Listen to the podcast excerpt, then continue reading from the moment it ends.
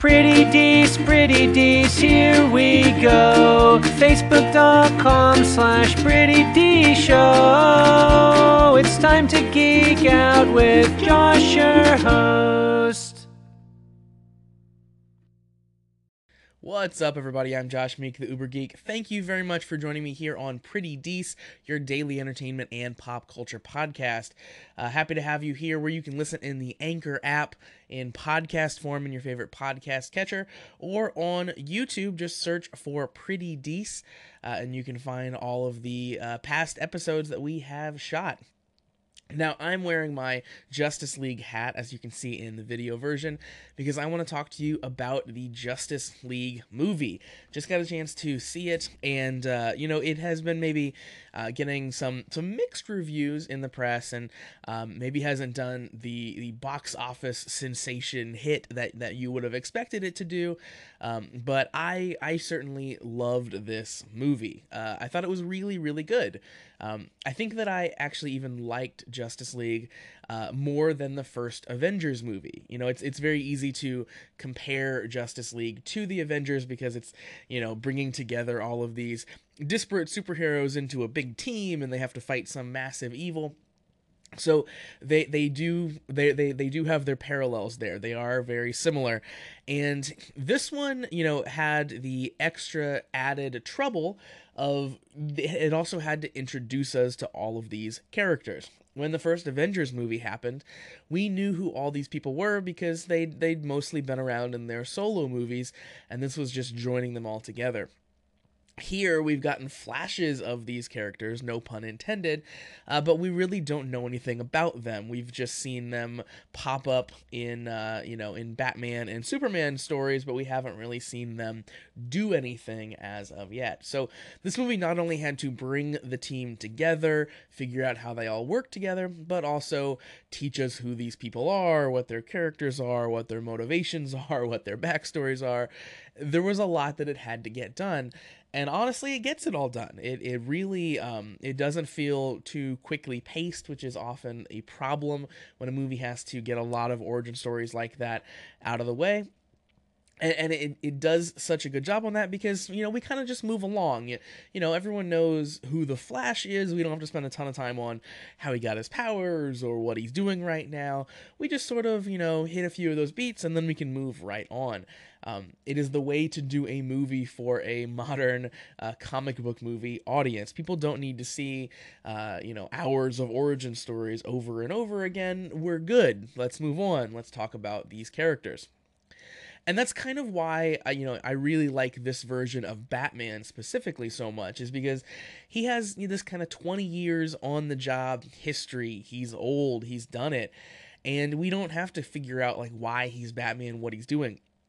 He's very well established, and then we get to do cool little things like, you know, his interaction with the police, his interaction with Jim Gordon and the bat signal, well established. We don't have to go through the process of like, oh, how do we contact, and like, you know, all that stuff.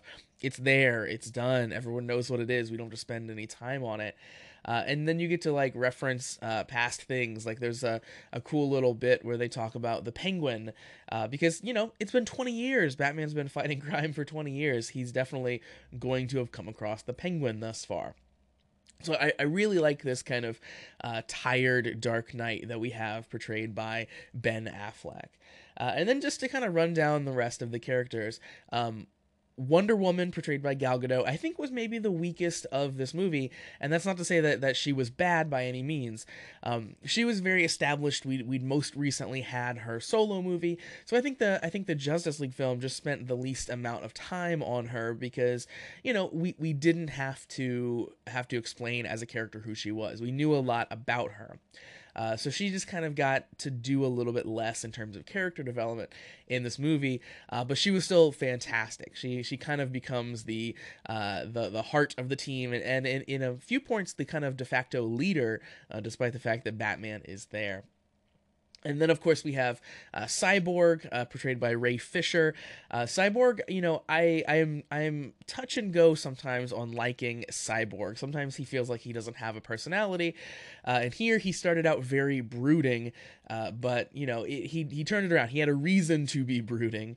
And then I liked that he joined up with the team fairly quickly. And I like his dynamic on the team as well.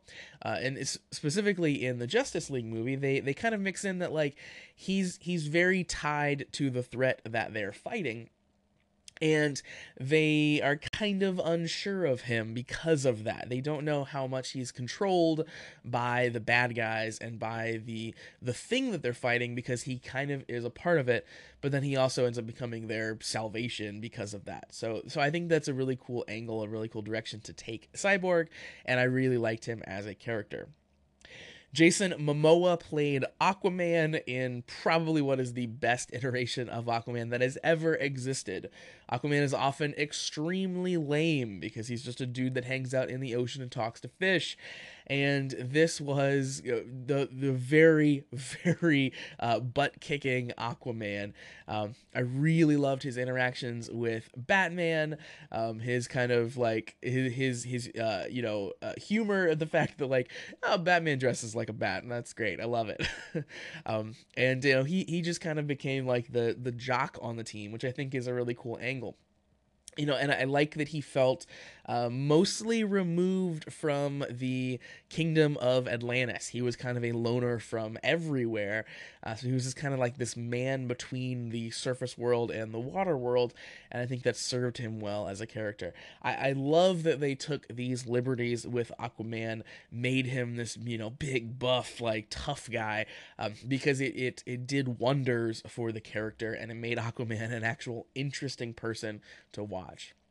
And then finally, we have Ezra Miller as The Flash. The Flash was my favorite character in this film. He was kind of filling in the Spider-Man type role, where he's a fish out of water. He's out of his element. He has no idea how to be a superhero. Even says in the movie, the most he's done thus far is kind of run really fast and knock some people over, and now he has to fight this, like, galactic threat. So he's often joking, he's often very scared, he's often very confused, and he is fantastic. Ezra Miller does a fantastic job as that role, as that fish out of water, and also, you know, when he does actually have the points that he steps up, you get the really cool, like, Spider-Man-like thing where he mixes his science with his super heroics, which is, you know, is the really cool thing about the Flash. The Flash is a very smart dude. He's into science. He understands all of these things. So those two characters do share a lot in common, and they leaned on that for this movie. But I really, really liked it. I was left after this movie desperately wanting a solo Flash movie, which they kind of set up for with some of the things that happen in this film. So, you know, it will, of course, definitely happen as this franchise goes on, and I am pumped to actually get that solo Flash movie. And then, of course, it was the worst kept secret in movie history. Superman makes a return in this film. So the manner in which they bring Superman back around is interesting, because it gets a chance to show how insanely powerful Superman truly is, and boy is he. I love that they, you know, got a chance to show, despite we have this whole team here, Superman kind of nullifies all of them. He's the linchpin of the team. He's the most important member of the team in terms of power levels, and I love that they got a chance to kind of just, like, let him rip on that. There's a point where the Flash thinks he can kind of run around behind Superman and get the jump on him, and in slow motion you see Superman slowly turn, and that's one of the coolest moments in the film, when you see the Flash realize that Superman is just as fast as he is. Very cool. And of course, you know, having Superman as this massive power level, having all these heroes together, brings us to kind of the one big problem with this movie that's not inherent, or that is inherent to kind of all of these superhero team-up movies. And it's not just a Justice League problem. It was a problem with the Avengers. It's just something that you have to kind of get around or figure out how to navigate. And that problem is that when you bring these superheroes together, you have to have a reason to have everyone team up, right? They're all used to fighting on their own. They're all used to dealing with their own problems. So the thing that brings them together needs to be this huge problem on a cosmic scale. It needs to be this massive, like, world-ending threat that is either this, like, ancient danger or this cosmic danger or an alien invasion. And the sheer, you know, the sheer size of that, the sheer scale of that makes the bad guys a little less interesting. For example, in this movie, we have Steppenwolf, who is this kind of unknowing, like, character who we don't find out much about other than he's evil and he's tall and he has this horn hat, and we know that he wants to kind of enslave/conquer the world. And that's cool when they get to punch him because it looks neat, but when you really get down to it, there's no character development there. You don't understand his motivations other than kill, kill, kill. So it becomes a little less interesting. And the first Avengers movie definitely had that, where they had the, you know, alien invasion and they had to fight this giant army. And you know it's cool watching them get to just blow up, like, guy after guy after guy, but you don't really have any connection to any of these villains. Now, there is an after-credits scene that sets up the conflict for the next Justice League movie, and that gives me much hope that the next movie, the villains will be much better. We'll actually be able to understand their motivations. We'll actually be able to, in a way, sympathize with them, which will be much better than this kind of ancient force that they have to take down, like they had in this movie. But that is a minor complaint, and again, that's something that's come up in all of these team-up type movies, something that they just have to get around, something they have to write around. And I think they did well enough here, but still fell into that trap just a smidge. But overall, I loved the Justice League movie. It is fantastic. If you've been on the fence about going to see it, definitely go check it out. You will love especially all of the character development and inter-character relations that happen in this film. DC has set up a wonderful first film in what will hopefully be a very long franchise. So that's going to do it for Pretty Dees for today. Thank you very much for joining me. Make sure that you like Pretty Dees on Facebook, facebook.com/Pretty Dees Show. Of course, follow me on Twitter @Pretty Dees Show and visit prettydeesshow.com. So I'll be back, as always, tomorrow. Until then, hit the subscribe button so you never miss a daily episode.